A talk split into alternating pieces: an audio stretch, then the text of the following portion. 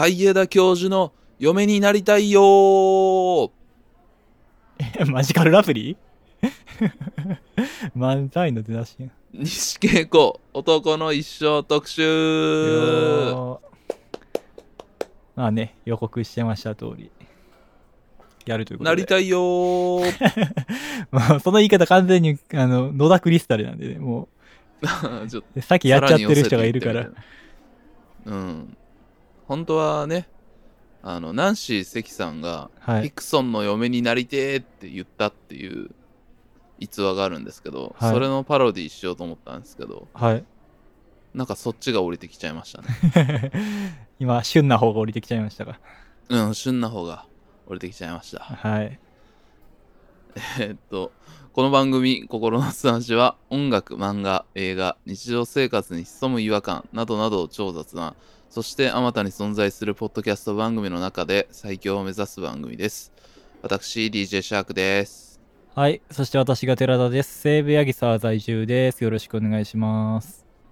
はいお願いします。西恵子先生の「男の一生」という作品の特集会をお届けいたします。ということで。はい。あの、今までの少女漫画特集は、まあ、リボンと、あとは前回がですね、恋愛的瞬間、えー吉野作美先生がブーケということで、まあ、集英社なんですよね、どっちも。今回の男の一生は、えっと、小学館の月刊フラワーズというところで連載された作品でございます。はいはじめに雑感いつも通りですけども、どんな感じでしたでしょうか？読んでみて。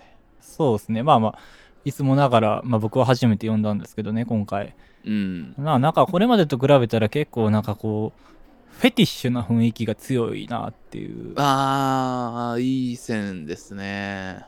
うん、感じがしましたねだから多分これって明らかに特定の層を指しに来てるなっていう感じがね したなってあとまあフラワーズっていうの自体がまあ僕結構そのこれまでのリボンとかと比べたらもうちょっと年齢がぐっと上がる印象があってこう社会人というか働いてる女の人とかが結構読んでそうな イメージが割と僕は勝手にあるんですけど年齢層的にはまあちょっと大人、うん、少女漫画だけどちょっと大人感はあるかな。うんそうね。まあなんていうかね、ん僕の母親の本棚にフラワーズいっぱいあったからかなそれはああ、そうなんだ。うん、まあそういう、あの、ちょっと偏見もあるかもしれないですけど、みたいな感じで、ちょっと年齢層的にも上の人って感じの印象もありましたかね。なるほどはい。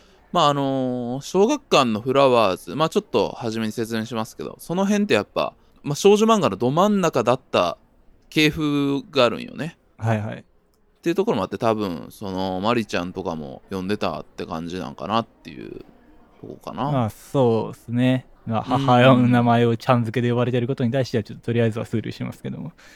はい。うん。ということで、本日も始まります。心の砂地。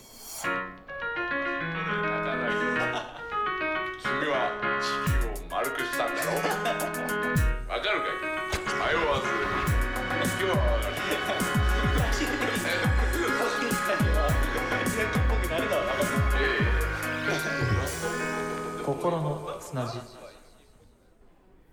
ではですね、西恵子先生および連載誌の月刊フラワーズの説明をざっとしたいと思います。で、月刊フラワーズ、1980年創刊のプチフラワー、引き継ぐ形で2001年に創刊、まあリニューアルということですね。で、プチフラワーは、いわば言ったら24年組少女漫画の第2世代というかね、あの少女漫画の流れを大きく変えた人たちがいるんですけども、そこの萩尾元先生、竹宮恵子先生という、まあ、中心メンバーが作品を発表していたところでございます。まあ、代表的なところで言うと、竹宮恵子先生の、まあ、いわゆる BL の元祖と言われる、まあ、少年愛というね、言い方を当時はしますけども、風と木の歌とか、あとは萩尾元先生の傑作群、まあ、メッシュという作品、あとはやっぱり、なんといっても阪神とかも、えーと、プチフラワーで発表されているというところですね。はい。まあ、あとは24年組チームでいうと木原敏恵先生とか大島由美子先生とかも書いていたりとかっていうところもありますそういうまあ歴史をね継ぐ雑誌ですねはい。小学館のいわゆる少女コミックそして別冊少女コミックっていうところが、あの、24年組の初めの主戦場っていうところで、まあ、その辺の流れを組んで、あの、プチフラワーができて、そこにも、あの、滝宮先生、萩尾先生とかも書き続けるみたいな感じのところの雑誌のリニューアル版が月刊フラワーズでございます。なるほど。うん。で、月刊フラワーズ、まあ、2001年創刊ということで、比較的新しめの,、えーの雑誌、まあ、新しめって言ってもまあ、2001年なんだけど、ってところで、僕がその、意識してフラワーズすげえなっていう時の作品をいくつかピックアップしてるんですけど、はい。まあ、萩尾先生は、あの、ずっと、あの、まあ、書かれていたりしてて、まあ、後期の傑作と言われるバルバラ異界という作品を2002年から2005年に書いていたり、とか、あとは、ポーの一族という、まあ、萩尾先生の代表作ですね。と、4年前ぐらいから、2016年から、あの、新しい続編っていうところで、ポーの一族、春の夢、ユニコーン、秘密の花園とかも、月刊フラワーズで発表されてるっていうところがありますね。すごいですね。何年ぶりやねんっていうぐらいの話ですね。何年、何十年ぶりとかで、はい。確かね、ポーの一族、春の夢かな、初め出た時、月刊フラワーズが売り切れみたいな。ああ、やっぱそうなんや。そうそうそう。まあ、その間に蓄積したファンが全員買ったんでしょうね、やっぱり。そうそうそうそうそうそう、はいっていう話もありましたけど、まあ、萩尾先生がね、そういうの書いたりとか、あとは僕が意識して面白いなと思って読んでたのところを紹介していくと、やっぱ吉田明美先生の海町ダイアリー、はいはいはい。まあ、有名ですよね。うん、映画にもなりましたけども、がやっていたりとか、あとは児玉由紀先生の坂道のアポロン、はい、はい。これも2007年から12年。あとは、水白捨てたな先生。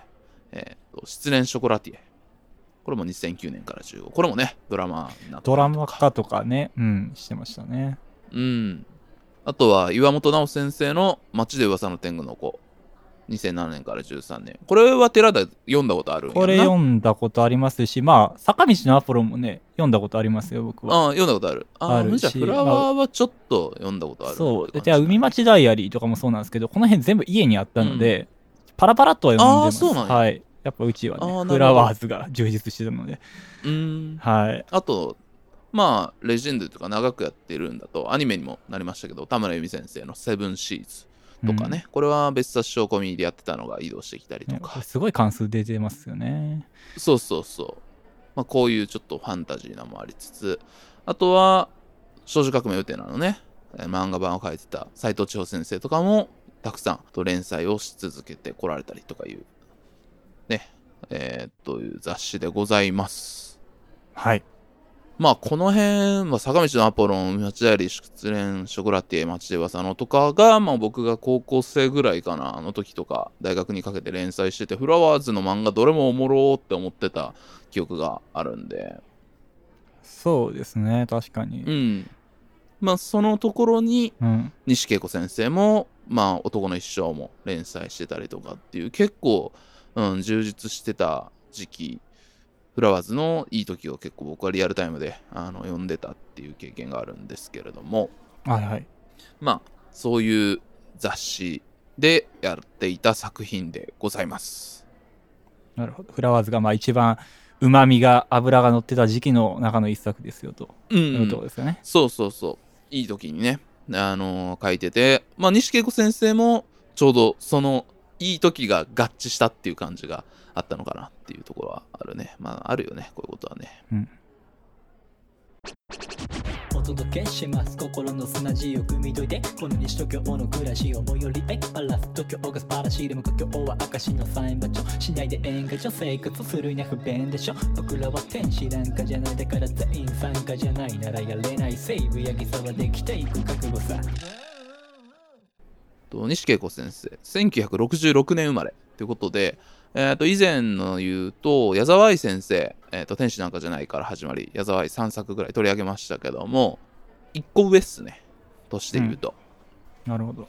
で、えーっと、まあ、鹿児島生まれというところで、あのー高校の在籍時に、10年という伝説の短美雑誌がありまして、はい。まあ、少年愛とか短美系の情報を集めてたという、まあ、伝説的な雑誌があるんですけれどもはい。そちらに竹宮恵子先生が竹宮恵子の漫画教室っていうのをやっててそこにまあ投稿作品とかを竹宮先生がこう添削していくみたいなコーナーがあったらしくて、まあ、そこに投稿してデビューというところでございます。うーん、なるほどね。なんで、まあ、出がすごく、あの、そういう、まあ言ったら本当に竹宮先生直居のところから来てるっていうところで、まあちょっとその、初めに寺田くんが言ってたような、その、短美感というか、そのフェティッシュ感みたいなのは、まあ、もう出自からそういうところから出てきた人だからっていうところがあるど。かなと。じゃあ割とうん一貫してそういう人なんですね、じゃあ。そうね。で、特に初期はやっぱりその色が濃くって、まあ男の人もね、やっぱあるんだけど、初期はそういったジュネで描きながら、その後は小学館のプチフラワー。で、そのままフラワーがリニューアルして月刊フラワーズっていうところを中心に連載。あと、小学館ともう一個、新書館というところで、ウィングスコミックスってとこがあるんですけども、はい、そこでも結構人気の作家だったという時代があります。で、ウィングス、パッと言われて分かる人と分かんない人といると思うんですけども、はい。甲賀ユン先生とか、クランプ先生とうん共に西恵子が書いてたっていうところがあるんですけども、えー、クランプ先生なんかまあめちゃめちゃ有名ですけどね。ううん。甲賀ユン分かんないか。あー、ちょっとパッとわかんないですね。うん。えっとね、最近で言うと、ガンダムの00のキャラデザやってるっていうのが一番分かる人には分かるって感じかな。あー、あ、そういう感じの人なんや。別に漫画だけをやり続けてる人ではない。まあ、後の方、00で、え、甲賀ユンがっていう感じではあったんだけど。ない。そっちがじゃあまあ意外とそういう異質な仕事やったっていうのではあるけど、うんまあ、でも結構イラストだけとか、甲賀ユンが描く絵だったらど全部買うみたいな人たちがいるぐらいのまあ、人気作家ではあるんだけども。なるほど。じゃあまあその、うんやっぱイラストが結構特徴的な方なのかな。そうそうそう。で、まあ、甲賀ユンが作った功績みたいなもの。でも功罪と言ってもいいかもしれないんだけど、はいっ。ていうのは結構あって、まあ、この辺ちょっとどこまで話すかって難しいんだけど、いわゆる同人バブルっていうのが80年代から90年代ぐらいにかけてあるわけですよね。はいはいはい。コミケとコかがね。ミケね。うん。うん、とかで、えっと、いわゆるその、キャプテン翼とか。の本から始まり、あと、えっと、菊池秀幸先生、菊池成吉の兄貴ですけども、が書いてた、あの、まあ、ライトノベルみたいな、今でいうものの、そういったものの同人とかが、もうとんでもなく売れたっていう時期があるんですよ。はいはいはい。まあなんとなく話は聞きますけど、そういうのは。うん。うん。そこで一番人気あった、まあ、そこの、その後商業デビューする3人がいて、まあ、甲賀ユンと、あとクランプ、とあと尾崎みなみ先生っていう、この3人がもうすごかったっていう、まあ、伝説があるんですけど、はい。なるほどね。はい。そうそうそう。まあ、よく言われてんのが、その、ほとんどその時高校生とか大学生ぐらいだったんだけど、あの、みんなコミケごとに全身ハイブランドの服着て、着てたとか。えー、な、そ、そんな感じなんや。えー、なんなまあ、だそれぐらい儲かったの。ああ、そういう意味だねか。なるほど、なるほど。で、なんか両親を高校生でハワイ連れてったとか、まあそういういろんな伝説があるんだけど、なんか、ロックンロール感ありますけど、なんとなく。いや、もうすごいすごいです。うんうん。そういうレッド・セッペリンみたいな伝説が同人バブルっていうのがまああって、まあこの辺ちょっとあんまりね、語られにくいことなんであんま、あの語られてないんですけど、その人たちが商業デビューすると。公開ユンクランプが。で、そこが、ウィングスが、あの、商業デビューさせたんよね、そこを。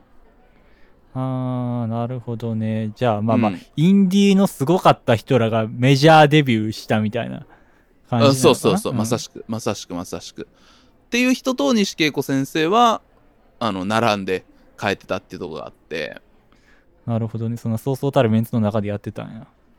そうそうそう。なんか単行本、昔当時の見ると、あの、一番上に、コーガユン、クランプ、西恵子って並んでるみたいな感じの、まあうん人気作家だったらしくて、なるほど、なるほど。まあなんかこう、すごく線の細いタッチで、結構ね、あの、言ったらファンタジー感のある、ロン毛の綺麗な男みたいなのが あのよく書かれてるっていうのでなんか西恵子先生はちょっと違う方向に行くんだけどなんか初期の作品とかやっぱりすごく線が細い感じとかも、まあ、時代の感じでもあっうんてそういう感じだよね。うん。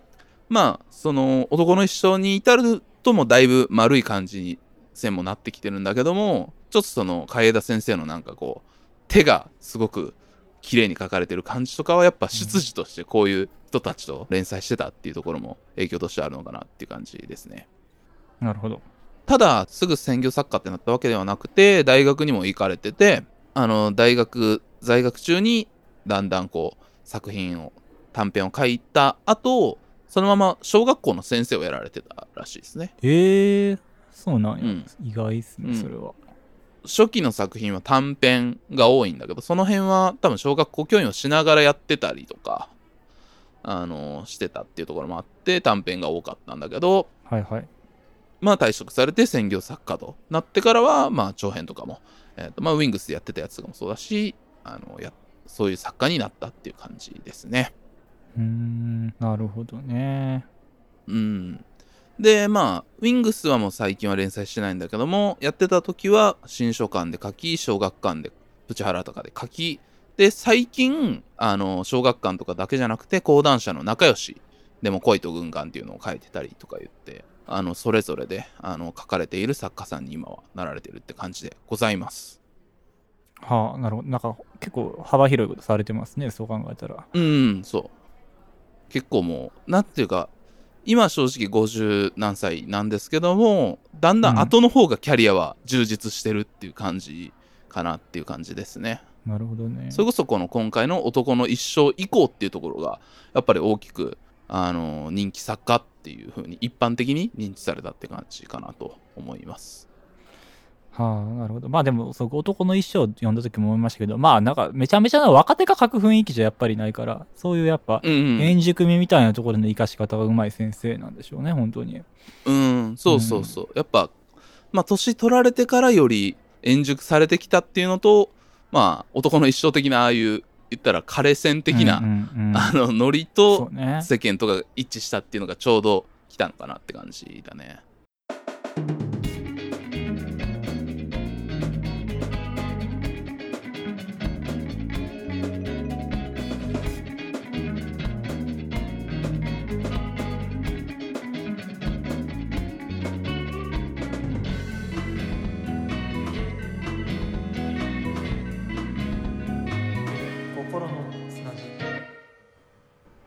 はい、ということで、えーっと、いろいろ前置きがちょっとね、いつも通り長くなったんですけれども、ここからはですね、西恵子先生のデビュー作から男の一生までのざっとですね、えーっと、変遷とかを話して、その後は本編に行きたいなと思っております。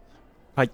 初期、中期、後期で、後期が男の一生、それ以降っていう感じでに分けたんですけども、初めは、やっぱ短編が多いっていうのが特徴的で、88年から99年までは、それこそちょっとね、文学的というか、うんちょっと短美な雰囲気もありつつ、なんかね、切ない雰囲気を漂わせるっていう感じの作品が多くて、うんうん共通してあるのは、とにかくいい男が出てくる。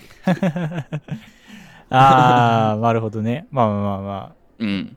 もうキャラはもう完璧に立ってて、まあ短美っつっても、なんていうかな、ゴスみたいな感じではないっていうかね、うんうんなんていうかね、切ない感じ。まあそれこそ、海枝さん的な、なんていうかね、あの、なんかこう、憂い、憂いって言った方がいいかな。憂いのある雰囲あ。気。まあなんかそのキャラクターとしてさ、この、笑顔で元気でみたいな感じの彼じゃないよね、多分。うん。なんていうんやろ。こっちクールよりっつったらいいんかな。なんつったらいいんかわかんないあけどさ。そうそうそうそう、クールよりうんなんかそういうちょっと元気な子も出てくるんだけど、うんやっぱそういう綺麗ないわゆる天使的な男ちょっと浮世離れしてるみたいな感じの人ははいはいはいやっぱずっと出てきてて、でまあ初期でまあ一番人気のあるのはえ竹野義人シリーズっていうのがありまして水が氷になる時っていうまあこれが文庫にもなってるやつでまとまって読みやすいとこなんだけどはい。60年代から70年代ぐらいの日本が舞台なんだけど、あ結構昔ですね。うん、そうそうそう。で、まあ、高校生、その竹野くんが高校生だった時とか、その後大きく30歳ぐらいになった時とかを短編でそれぞれ書いてて。時系列それぞれね、面白いですね、それは。そうそうそう。それが結構人気シリーズ。で竹野さんの見た目がちょっとロン毛でパーマくるくるしててこう前髪がこう垂れてるみたいなルックなんだけど。うんうん。でやっぱり眼鏡はかけてるっていう。うんうん。うん。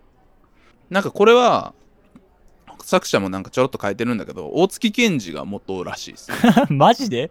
王権？うん、そうなんや。王権あの金賞で出てきた時のすごい若い時の綺麗な王権うんうんうん。いや、わかる。の髪型わかる あの髪型なるほどねっ。て言われたらまんまの髪型してるんやけど、うんうん。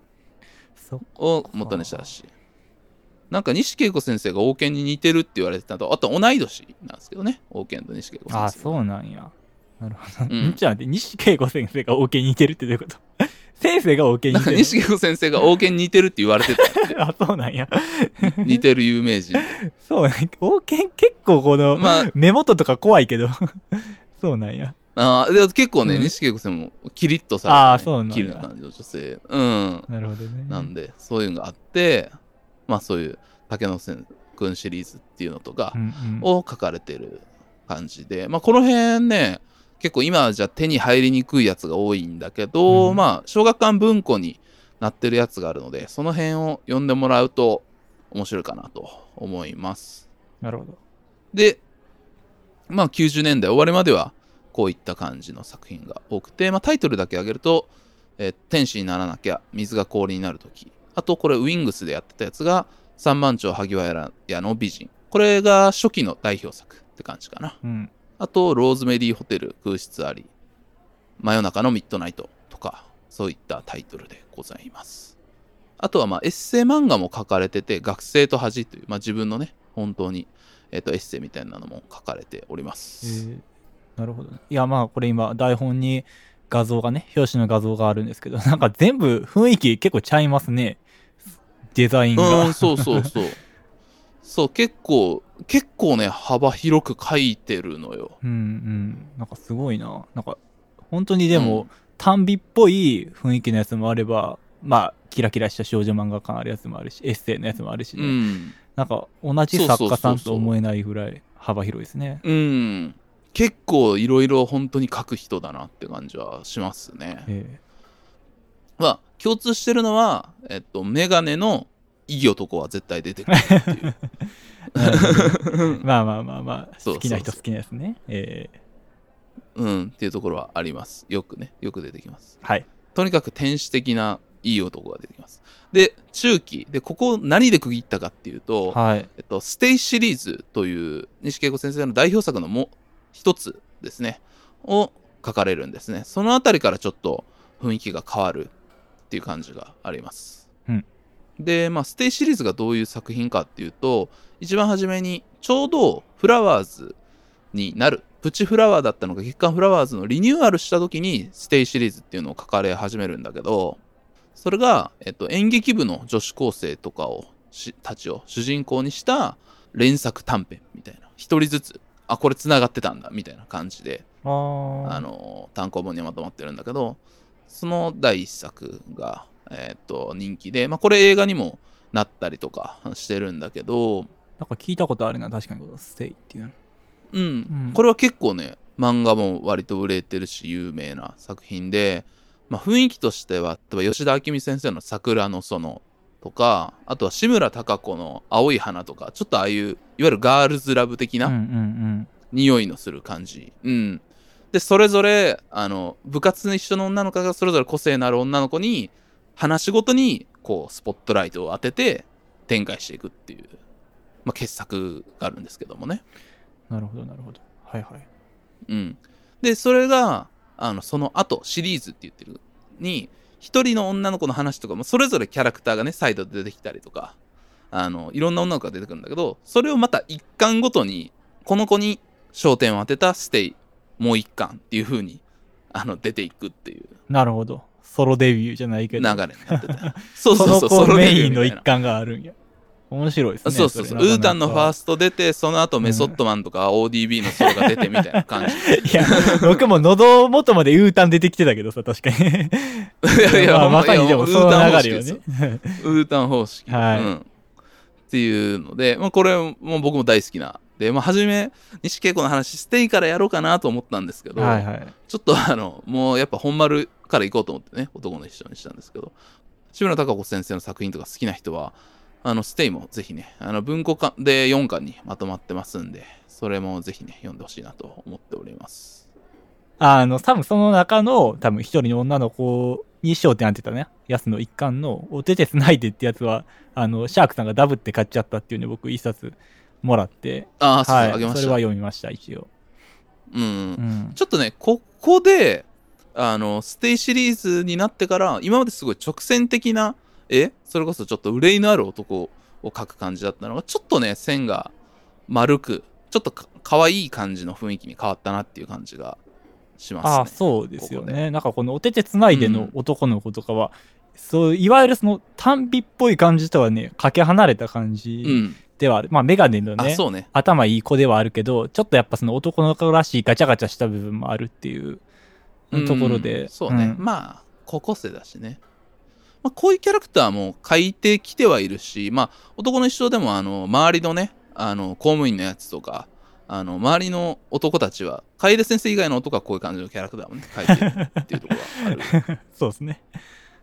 うん。ってとこもあるんだけど、ここが、まあ、ちょうどなんかリニューアルして、押していくみたいなとこもあったのかな？なんかちょっと売れるみたいな意識の変化もあったのかなって邪推してるんだけど、ここで大きく変わるって感じでございますね。はい。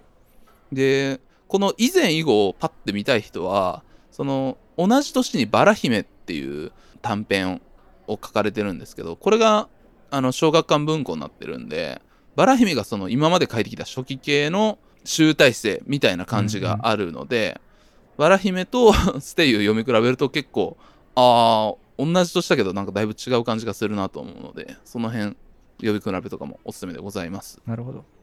はい。っていうところで、えっ、と、ステイシリーズを2006年かに書き終わった後、えっ、と、電波の男よ、ひらひらひゅーんとかを書かれてまして、えっ、と、電波の男よは結構ね、いいです。これもおすすめです。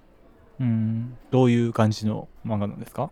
これはね、なんて言ったらいいかな、社会人ものなんだけど、はい。アマチュア無線をやってる男の人がっていうのが表題作なんだけど、おお濃いですね、急に。うん。うん。なんかね、ちょっとね、コメディっぽい感じもあって、結構入門におすすめ。でもやっぱこう、西稽古節は健在っていう感じで。えー表紙めっちゃおしゃれですね、これ。あ、おしゃれでございます。ころの一巻でうんうね、ん。入る、あの、短編ものなので、これ割と手に入りやすいんで、これもおすすめでございます。で、ひらひらヒューンは、えーっと、これをウィングスでやってたやつで、あの、弓道部の男子高校生たちを主人公にしたっていうやつで、うんこれ多分ステイと双子って感じだと思う。そうやね。これ青春感あるね。うん。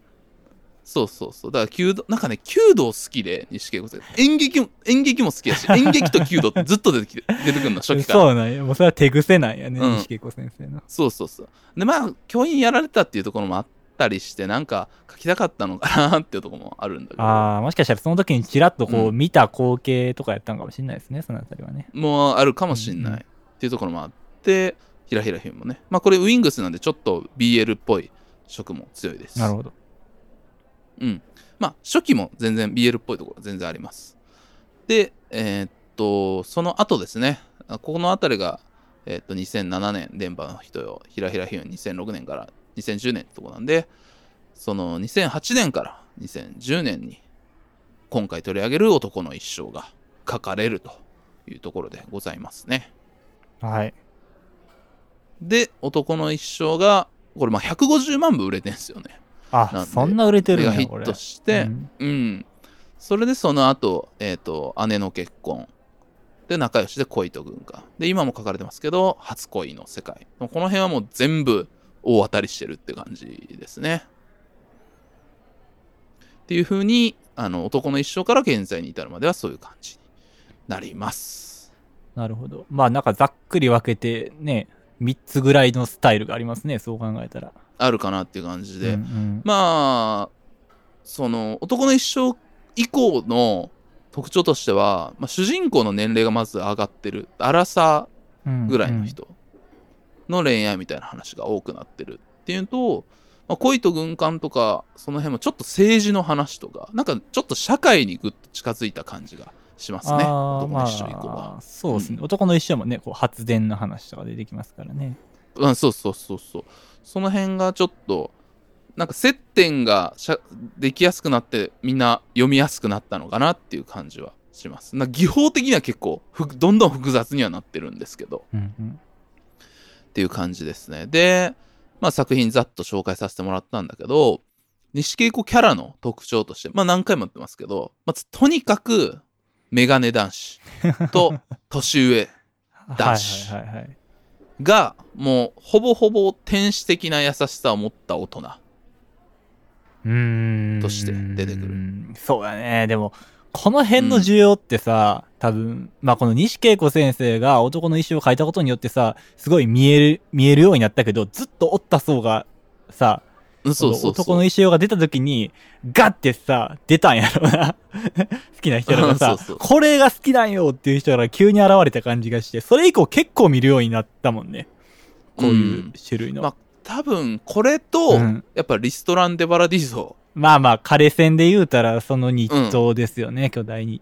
が多分、すごく、みんな0年代後半ぐらいに気づいたって感じだと思うんだよね。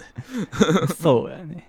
これは、まあ、あんまり言い切りたくないけど、まあ、ほぼほぼファンタジー的な存在っていうか、そうね。まあまあ、そうやね、うん確かに。海江田純51歳であの綺麗さはちょっとなかなか成立しにくい。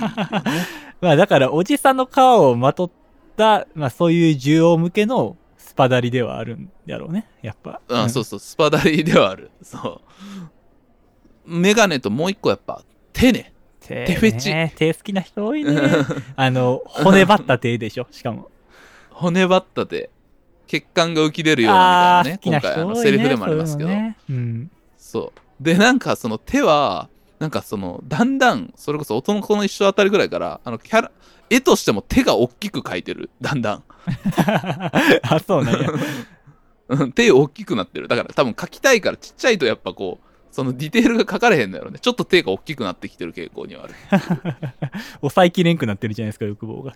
うんそうそうそう。なんかすごく手を、手だけをね、こうアップで、こう見てる。あ、これは主人公の女の子が手を見てるっていうカットなんだな、みたいなコマがねうんう、ん。よくあったりとかします。手フェチ。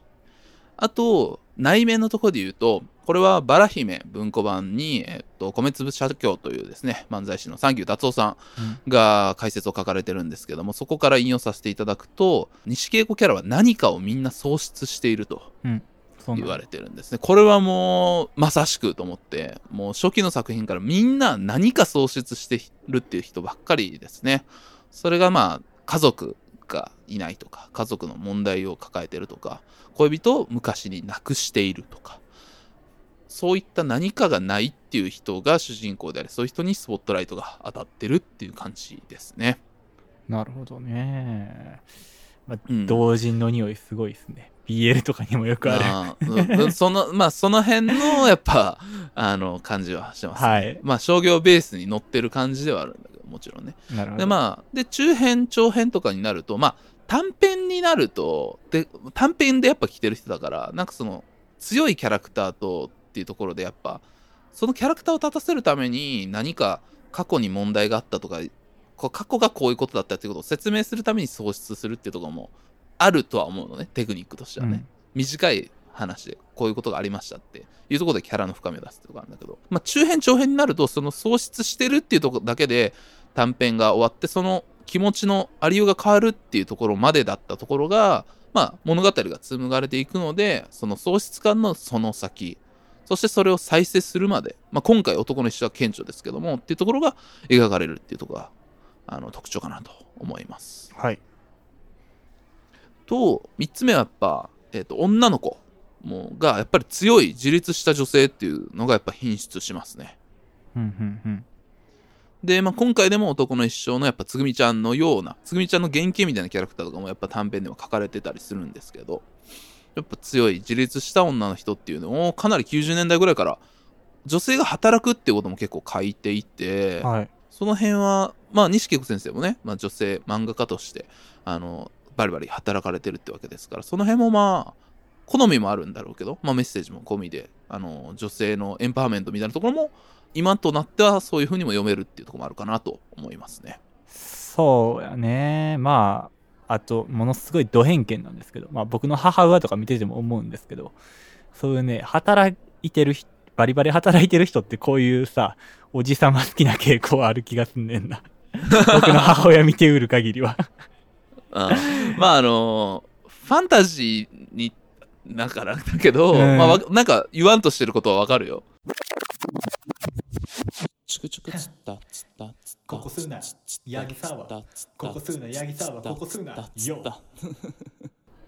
ということでですね、ちょっと前置きいろいろ喋ったんですけれども、やっと本編の話と、えーっと、まあ、批評というか、えーっと、この作品の効果すごいなど、などをお話ししていきたいなと思っております。はい。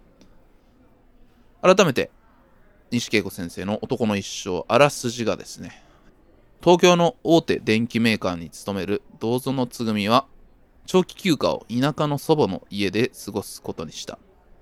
間もなく入院していた祖母が亡くなり、つぐみは仕事を在宅勤務に切り替え、そのまま祖母の家で暮らすことにする。翌朝、家にいたのは見知らぬ壮年男性の海江田淳。祖母の教え子で祖母から離れの鍵をもらっていたという。純と祖母の関係がよくわからないまま、つぐみとの奇妙な同居生活が始まる。ということで、あらすじですけれども、はい。奇妙な同居生活。何度となく、幾度となく聞いてきた単語な気はしますけども。はもう、全部好きよね。奇妙な同居生活。い。急に始まるからね、こういうの大体。奇妙な同居生活やっぱいいよね。やっぱママレードボーイもそうですからね。急になんか、えーみたいな。親の事情で急に男の子と暮らすことになる。親の再婚とかね、お葬式とかがきっかけになりがちなやつね。はいはい。うん。言うて、こうやって言ってくると結構ベタなことやっとんなって。いや、そうよ。僕もよ。読んで思ったけど、これ一個一個拾っていったらさ、あの、元彼が出てきたりとか、あの、あーラストがさ、急にちょっと時間飛んだりとか、もう、ベタベタなことはやってるっちゃやってるなって思いましたよ。そうそうそう。まあやっぱただ、技法と、その言葉の強さとっていうところで、この作品が、その、その辺、そんじょそこらの奇妙な同居生活ものの中でも強度を未だに持ってるってとこはね、話して伝えていきたいなと思います。はい。うん。えーっと、まずタイトルについてなんですけど、なんかね、これは西先生がおっしゃられてたんですけども、えーっと、映画化した時のインタビューとかで言ってて、男の一生っていうと、そのタイトルだけが作品に決まってたらしくて、新作書くって時に。はい。で、その後普通の男、男性、女性の男っていう字じゃなくて、夫婦、男って読む女男と書いて字を当ててるんですけども、はい。なんかこれがやっぱすごくタイトルがかなり深い意味をだんだんなしていくっていうか、えっ、と、海田教授は女子大でね、教鞭を取られてたっていうところもあって、まあ、すごく女の女性的なところも、哲学の青年だったんだけど、女性的なところも、あの、年を取るにつれて持っているところがあるっていうところが描かれていたりとか、はい。つぐみちゃんはもうちょっと分かりやすくて、東京の大手電機メーカーに勤めてるっていうところで、まあ発電、原子力発電とかのね、発電所の、えーと仕事とかをしてて、もうすごく努力をして、今課長とかになってるみたいな感じで、言ったら、えーと、男性的な、まあこれはちょっと言葉が難しいですけども、まあ旧来の男性的な形のように働いてきた。だから、登場人物のセリフでもね、家を持つような女は男ですから、みたいなセリフがありますけども、うんうんうんまあそう言われるようなところがあって、つぐみちゃんも男の部分がある、みたいなところがあって、この字が当てられてるっていうところが分かってくるっていう感じなんだよね。そうですね。まあ、うん。それにまあ単純にまあやっぱ登場人物男女ですからね、そのまあ男女が 同じ家のね、にいるとかさ、うん。まあこうくっついていくみたいな、単純にそういう意味としても取れるし、まそういった意味でも取れますね。うん。あ、まあどんどん深みが出てくる字にはなりますよね。うん。で、まあ中に、まあ自分の中に男の中の女女の中の男みたいなのどっちもが存在しうるんだよみたいな感じのところがあってまあこれはねあのこの男が何を指すのかっていうだけであのぜひね 読んだ人とはいろいろ喋りたいなって思う感じなんですけれども。うんはい。あので舞台はですね、えー、と門島県という田舎町っていう風にされてるんですけど、まあ、西恵子先生のふるさと鹿児島県がモデルになっております。はい。まあ、い 響きがまんまですけどね。はい。というところで、えーざっくりですね雑感は聞いたんですけどもそれぞれ良かったところとかをお話ししていきたいなと思いますけどもはい。まずね俺改めて寺野にこれにするって言ってあの読んでもらったんやけど、はい改めて読むとこれ小回りとかめっちゃさ複雑じゃない？あ読みにくくない？あ、そうね。実は、過去ね、うん少女漫画界で読んできた漫画と比べると、この一巻読む時間が圧倒的に長かったですね、今回は。ああそうやんなやっぱり、うん読むのに時間がすげえかかりましたね。一個に詰める情報量がやっぱすごい多いっていうか。うんうん。なんかこう同時進行。モノローグが昔のモノローグ昔のつぐみちゃんが昔の彼氏に言われたセリフが真ん中でぶち抜きであってその友達と話しているセリフが同時に進行していくみたいな。背景とかは書いてあるから真ん中にコマがこう抜抜きで書いてあるみたいな、なんかパッと見なんかわどこ読んだらいいか分かんなくなるみたいな。そうなんですよ。だからね、これ、ボーって読んでたらね、わかんなくなる時あって、ああ全然入ってこないと。そうそう、集中して読み直すっていう瞬間が何回かありましたけどね。そうか、ええ結構ねあのコマからこうはみ出してこう背景書いてあるとか結構だから黒いよね。漫画全体が。そうですね、確かに、本当に、あの、空白が意外と少ないですね、こう、パラパラめくってみてもね。うん、なんか結構ポロッとさあのモブみたいなキャラクターがめっちゃえぐいこと言うっていうシーンがあったりするんですけど、はいはい。なんかそういったメッセージに込められてることも多いから結構ねあんまり少女漫画に慣れてないっていう人はもしかしたらなんか全然読み進められへんねんけどってなるかもしれない。ただ、一回そこの芳醇さに慣れるとめっちゃ面白いと思う。すごく情報量が詰まってるからそうですね、まあ、あと、あれなんですよね、うん。この少女漫画とかでもめちゃくちゃあるんですけど、このコマの中に、あの吹き出し以外にこの手書きの文字あるじゃないですか、よく書かれる。はいはいはい、はい、それがね、太いんですよ、この西恵子先生。そうね。中でちょっとこのフォント、何何書体か分かんないけど、なんかね、ちょっと太めに書いてるからね、でもそういうのもあって結構ね、やっぱこのページの中にあるこのベタの量が 多く見える。そうね多い、うんうん。濃度が濃い感じがします。はい。うんまあ、ただこれが傑作たるゆえんの一つはこその密度の中で3巻まあ外伝も入れると4巻ですけどもっていうボリュームで収まってるってとこはあるかなちょうどドライブしていいとこでガッと終わるっていうそうね。うんボリューム感も見事ですしまあこれからね手に入る人もちょっと初めお意外となんか進まないぞと思ってもね頑張って読めば楽しさが分かってくる漫画っていうところはあります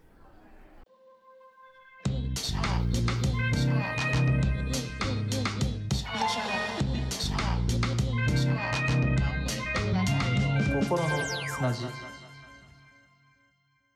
あとはやっぱセリフと何から喋ろうかなと思うんだけどはい。まあ海枝淳海枝教授という天使の最高仕草シリーズみたいなのはもういくらでもあるみたいな まあね、まあ、メインですからね、やっぱり。一番重要ある部分ですから、やっぱ。もう海枝さんがこんなこと海枝教授のこんなとこ見てみたいみたいなノリで書かれてるとこも多分ある、まあ、あるね。うん。うん、そうやな。でもさ、なんかその、いわゆる、結構その、まあ、単美単美っていう単語がたくさん出してきてるのはあるんですけど、ちゃんとそのおじいさんとして書かれてるとこはめっちゃおじさんっぽいなっていうのも。まあまあ、そうねそれはそそれでそういう趣趣向なんでしょうけど、あの、パンイチのところとかさ、う普遍的な老いが美しいっていうそうそうそうそう。割とちゃんとおじさんっぽくね、体型とか、シワの感じとかね、喉のシワの感じとかさ、うんそこは、まあ結構ちゃんと手抜かずに書かれてるなっていう雰囲気もありますけど、ビジュアル面で言うとね。うん。そうね。確かにな。ほんとねいいよね。なんかねこれ初めからやっぱその言ったら社会のやだみと私たちみたいなところもつぐみちゃんが立ち向かううん。こう壁としてちょくちょく出てきて初めも楓先生と出会うってとこも言ったらおばあちゃんの葬式から第1話って始まるんよね。そうっすね。ちょっと泥沼な恋愛をした後に疲れて田舎に来たつぐみちゃんがおばあちゃんが亡くなっちゃってっていうところから始まってるんだけどもなんかそのね親戚とかがなんかあれ土地どうするとか葬式とかの大人たちのやだみみたいなとこをすごく見させられる中で、うん。そういった海田さんっていう天使が出てくるからすごくもう超最高って思うっていう。まあ、そうやね。やっぱその田舎の保守的なね、あの、嫌な感じというかさ、まあよくある描写ではあるんですけど、まあそこって一番嫌じゃないですか、みんな。特に最近の子って。うん うん、なんかそこをやっぱさ、描き切った後に、でも私がこの家買いますっていうわけでしょ。なんかそこのかっこよさもすごいあるよね、主人公のね。ああそうつぐみちゃんがいわばそれこそ男を見せるみたいなところのシーンになってるよねそうそうそうそう。全部私が買いますっていう この発言の切れ味みたいなところがぐしゃぐしゃぐしゃっとしてこう一個の発言でバシッて切るみたいなのがこの西稽古節でもあるんやけどもう歌舞伎みたいな見栄を切る感じがあるんですそうやね。だからなんかね、この、普通の漫画だったらやっぱそのひょんなことから始まったみたいなのって本当偶然性みたいなのがあるけど、これってなんか本当にこのつぐみ自体がバシッと選んだ中に、まあたまたま海江田教授が住んでたわけやけどっていうところがあって、うん。なんかね、あんまりこう違和感なく読み進められる感じはあるね。ベタな展開やけど。そうなんですよねやっぱねまあその対親戚系で言うと、うんあの第6話でですね楓田教授がそのまあ離れに住んでて僕と恋愛してみいひんかみたいな感じでまあこう付き合い出すみたいな感じなんですけどもはい。で改めてね親戚たちに一緒に一緒住んでいるってところを説明する場面が訪れるわけですよねあの法事の中でそうですね。でそこでまあ結婚すると前提で付き合ってるんやっていう説明を楓田教授がするっていう、まあ、名シーンがあるんですけどはい。哲学の先生ですからね楓田さんはその後例えば哲学のあの講義をつぐみちゃんの会社でしてあこの人かっこいいみたいになるシーンとかもあるんですけどすごい言葉を持ってる人なわけじゃないですかうん、まあそうね。やっぱインテリやからね。そう、うんインテリの51歳楓田教授が。だからそこはすごく社会人としてのなんかいろんな言い回しができたはずなのにあの楓田教授が親戚たちにどうなんでこうなったのかっていうことを説明するときに恋などで仕方ありませんでした。って言うんですよね。はい。かっこいい。かっこよすぎる。まあね、確かにね。そこはストレートに行くんやっていうさ。そういろんなことは持ってるはずなのに。でその後あのつぐみのどこを選んだんですか？みたいなことをね親戚の人が言うと、まあ、まずはええ女やなと思うからです。かっこいい！いや、まあね、うーん、そうやね。うん。まあ、これはなかなかでも、これって、こういう、まあやっぱさ、ギャップ萌えじゃないけど、これ、海江田教授が言ってるからやっぱかっこいいよね。まあ当たり前のことやねんけどさ。ああそうそうそうそう、うん。普通の人が言うてたらなあ言うとんねんって感じやねんけど、この。そうそうだからそういう重みを持った人が、うん。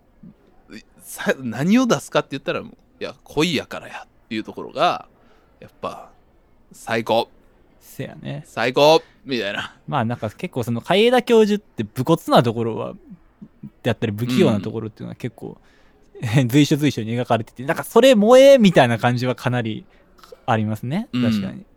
そうそうそう。なんかね、基本的にはやっぱもう51歳ですから、枯れたもうひょうひょうとされてるわけですからね。えそこがこう、いざ、こう、親戚たちを前に何言うんかと思ったら、恋なので仕方ありませんでした。言おうと思ったもんね。え。いや、今、今言ってもあかんよ。言うとしたら何十年後かに言わなあかんよ。あと、どの場面で言う？そうやね。意外とないよ、多分言う機会。意外とない。無理に変な空気感の中で言ったら滑るよ。そうそうこ恋なんで仕方ありませんでしたってあ言ってみたい。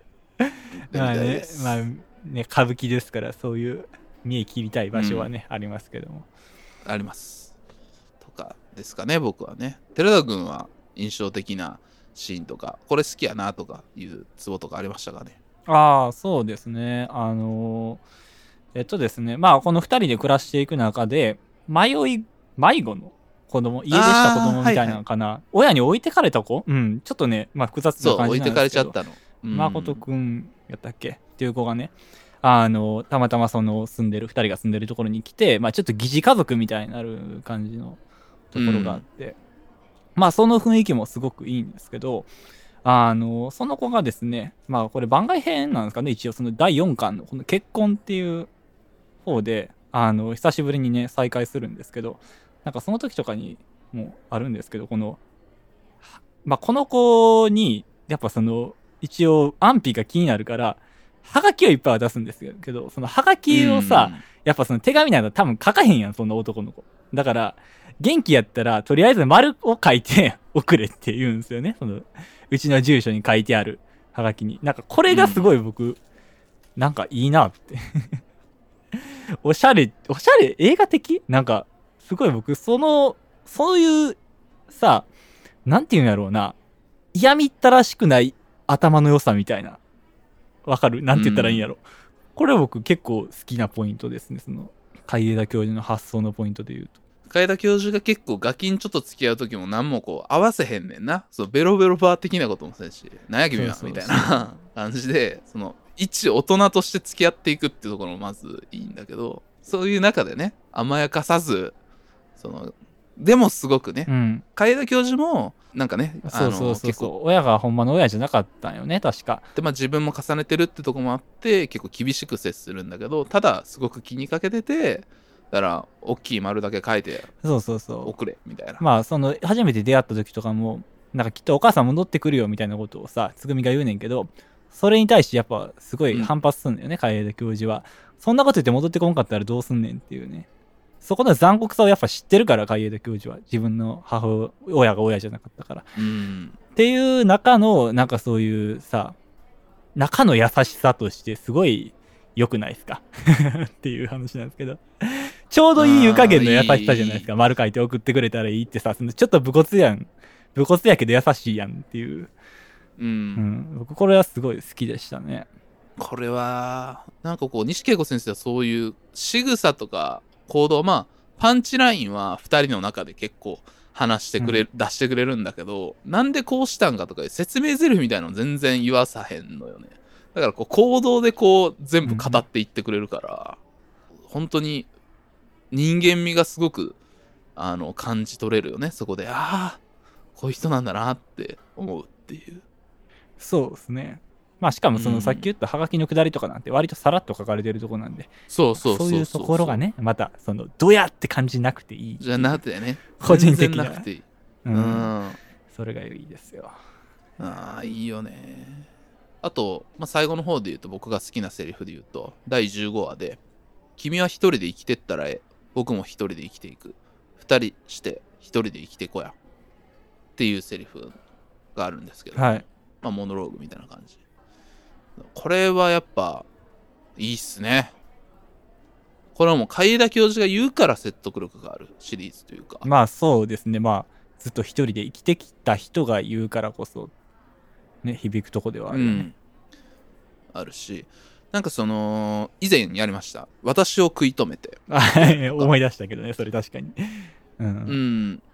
あのやっぱりそのつぐみちゃんは結構まあもっとえっと私を食い止めての能年さんよりはもうちょっとバリキャリ系のね感じですよね。ガンガン仕事やってるって人なんだけど、ただあの言ったら一人で生きていくっていうことを選ぼうとしてた。人がいざパートナーに対してどういう距離感なのかっていうところを海田教授はだから二人して一人で生きていこうやっていう言ってるんよね。そうだね。なんか。うん。まあうん。すごくさ、今風やんね。今風。やっぱさ、最近まあ、その私を食い止めてとかもそうやったんやけど、なんかその、二人で一緒に生きていく信仰みたいなんてやっぱずっと結婚とか恋愛に対してはあるじゃないですか。ありますからね。うん、なんかそういうものに対して、なんかそれだけが幸せの形じゃ絶対ないから、そこの距離感はやっぱね、多様性があっていいと思うんですけど、なんかそういうところを結構先取りしてね、こういう名言として残されてる感じがありますよね。これ2008年からね2010年ですから。ね早いですよね。ほんとそういうところが言ってて。そこまあこれがまたね男というこの夫婦という字がねあの表す。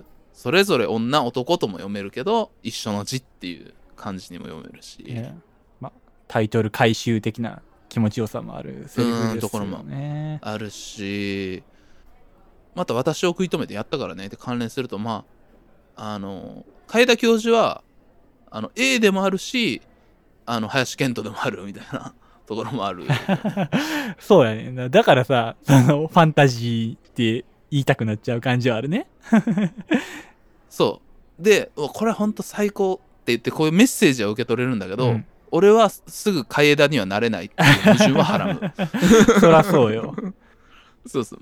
俺は海枝ではないっていう矛盾ははらむっていう全然。そうやし女性のね友達に男の一生今度やんねんっていう話をしていたらその、はい。もう最高で好きなんだけどやっぱりその海枝がいないっていう事実に耐えられなくなるって言ってました。でしょうね。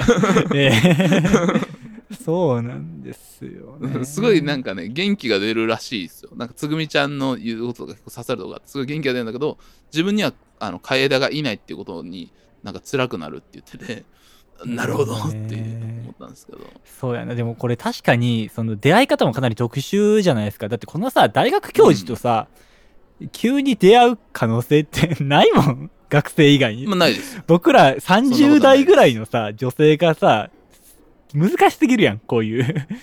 ちょうどいいいおじさまに出会うのって。そういうのはあるよね。だから、あまりにもその、残酷すぎますね。これは。なんであのなんかね自分に引きつけて読む以外のね読み方をしましょうみんなこういったなんていうかえあの絵本みたいな偶話としてヒントをもらう感じで読んでほしいな より悲しいな、それは。えーいえいえそれは何素晴らしいじゃないのヒントをもらってるだけいや、まあまあ、楽しいんだか。それでまあ、そうやねんけどね。うんそれはうんそうで、うん、本当にねね。まあでもなんかその、ちょっとシーン的な話じゃないけどさ、あのーまあ結構これ読みやすくなってる内容として、このつぐみがさ、割とちょっとそのダーティーな部分結構持ってるのよね。恋愛に関してはさ、ずっと不倫をし続けてたみたいな。うんつぐみがすごい天真爛漫な子やったらさ、楽しまれん感じないですか、ちょっと。わかるわかる。だからなんかこのバリキャリで、ある程度なんかこう恋愛としても、決してその人に自慢できるような恋愛はしてこなかったっていうところが、人が、うんこういうものすごい、まあある種天使的な人に救われていくじゃないけど、理解し合っていくっていうのが、やっぱいろんな人が読み、読んで、海江田教授に惚れられる、まあうん一つのキーポイントになってる気がしますね、僕は。そうねなんかあのつぐみちゃんは電気の発電インフラ系の仕事をしてるんだけど東京にいた頃はミス原発って言われてるぐらい原子力をねすごく推してやっていく仕事をしてたんだけどあの鹿児島県に行ってからはまあそこの特性を生かして地熱発電ができるんじゃないかって言って地熱の発電をちょっとやろうみたいな仕事をするに切り替わってるんだけどなんかそこも恋愛の感じみたいなの多分不倫をしてた時と原発っていうとクリーンエネルギーと海だみたいな感じの 多分合わせが あるんだけどね。ああ、確かにね。うん。そうやね。まあで、この、まあ地熱発電っていうのがね、まあ結構キーになってそうきますからね。大きくこれ。物語のキーになってくるっていうところもあって。恋愛以外もさ、これ地震とか起こってるからね。しかも、まあこれ言っていいんか分からんけどさ、これ東日本大震災1年前とかでしょ、確か。前、うん、そうだった。そうそうそう。ちょっとね、なんか、うん。よ予言じゃないけど、そんな雰囲気もあるよね。やっぱ優れた作家っていうのはこういうことを予知してしまうってことはやっぱあるんだよね。ね。うん。ってことは、フィクションは飛び越えてしまうものを書いちゃうってことは、の一つの例としても挙げられるかな。せやね。あとね、これ最後にあるとしたら、はい僕からはね、不倫してたね、前の彼氏はいはいはい。がね、中川さんとかやったっのとこにやってくけるうん。そうそう、映画版だと向井治がやってるんですけど、ちなみに楓さんは豊悦がやってます。そうなんや。うん、そうです。えーまたちょっと。まあ、豊悦以外ありえないですよね。そうな感じがするけど。あ、うんそうなんや。へえ。あ、見てください。ええ豊悦最高。関西弁ででかくて、ああいう感じのトエツ以外考えられない。そして手が綺麗ああ、うん。それは重要。あるんですけど、まあその前の彼氏が来てね、うん。まあなんかその正式に離婚して帰ってくる。なんかつぐみちゃん俺のとこ来いみたいな感じで来るんですよね。そうそう。しかも、海外から帰ってくるんじゃなかったっけ？あそうそうそうそうなんかポーランドやったっけ？なんかそっちの方の発電の計画から帰ってくるみたいな感じだったよね。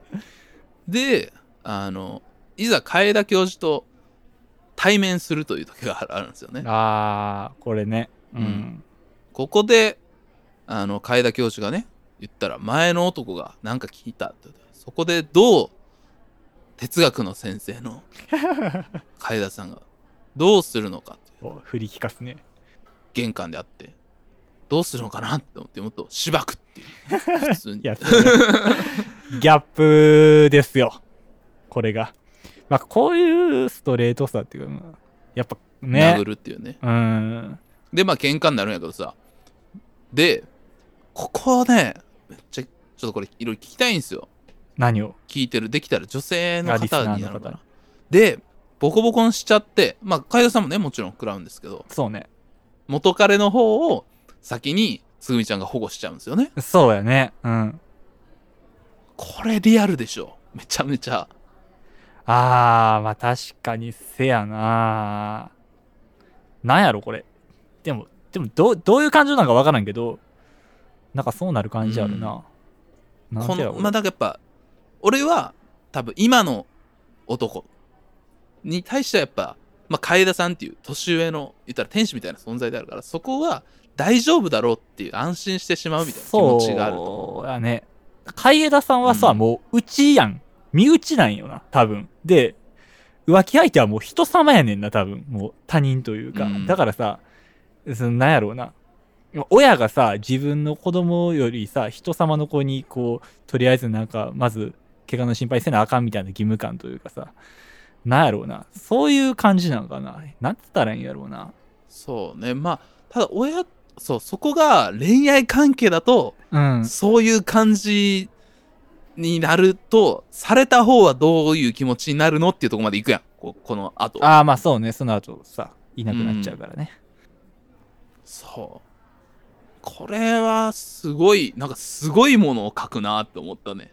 そこで普通に救急車が来てバーって運ばれるみたいなさ殴るまでがやりたかったらそうやったと思うの。多分この後つぐみちゃんが行っちゃって割れるってとこまでやりたかったと思うのね西健吾先生は。ああ、はいはいはい。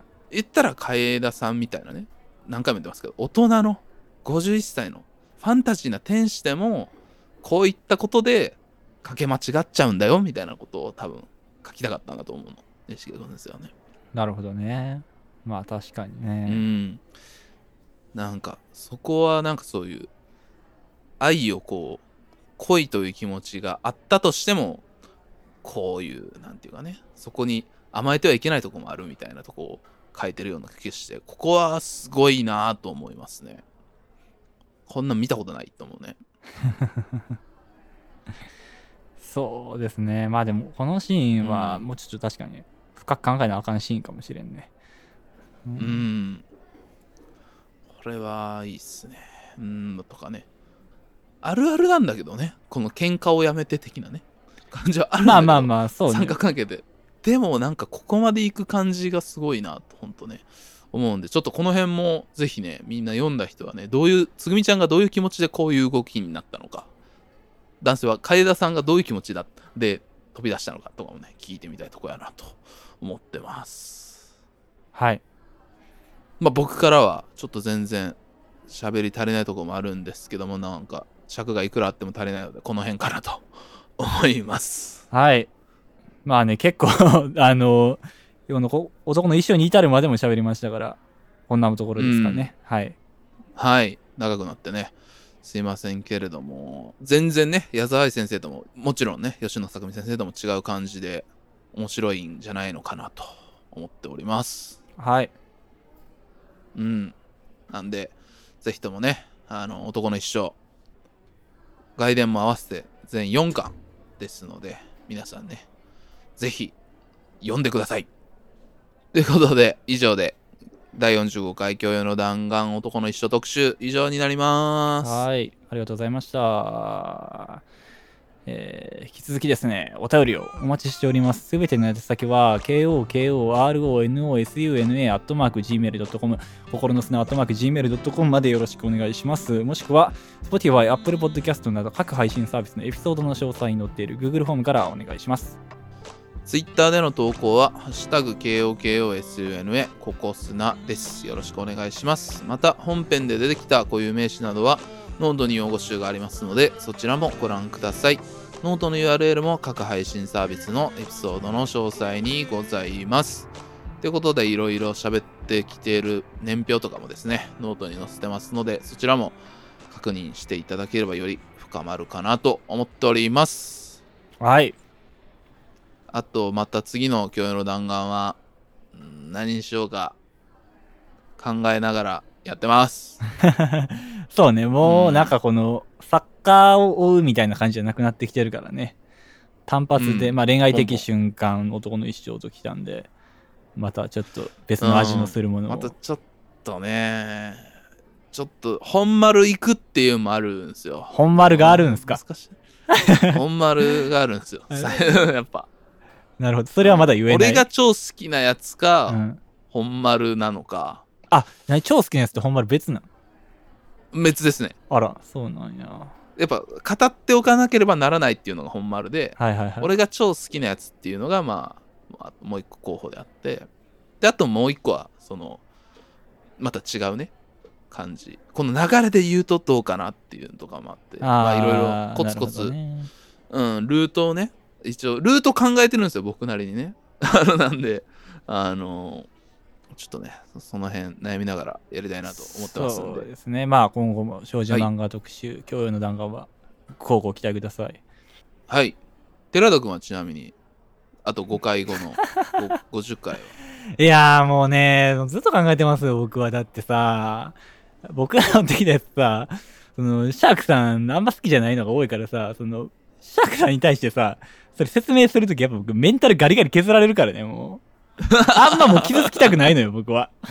ああ。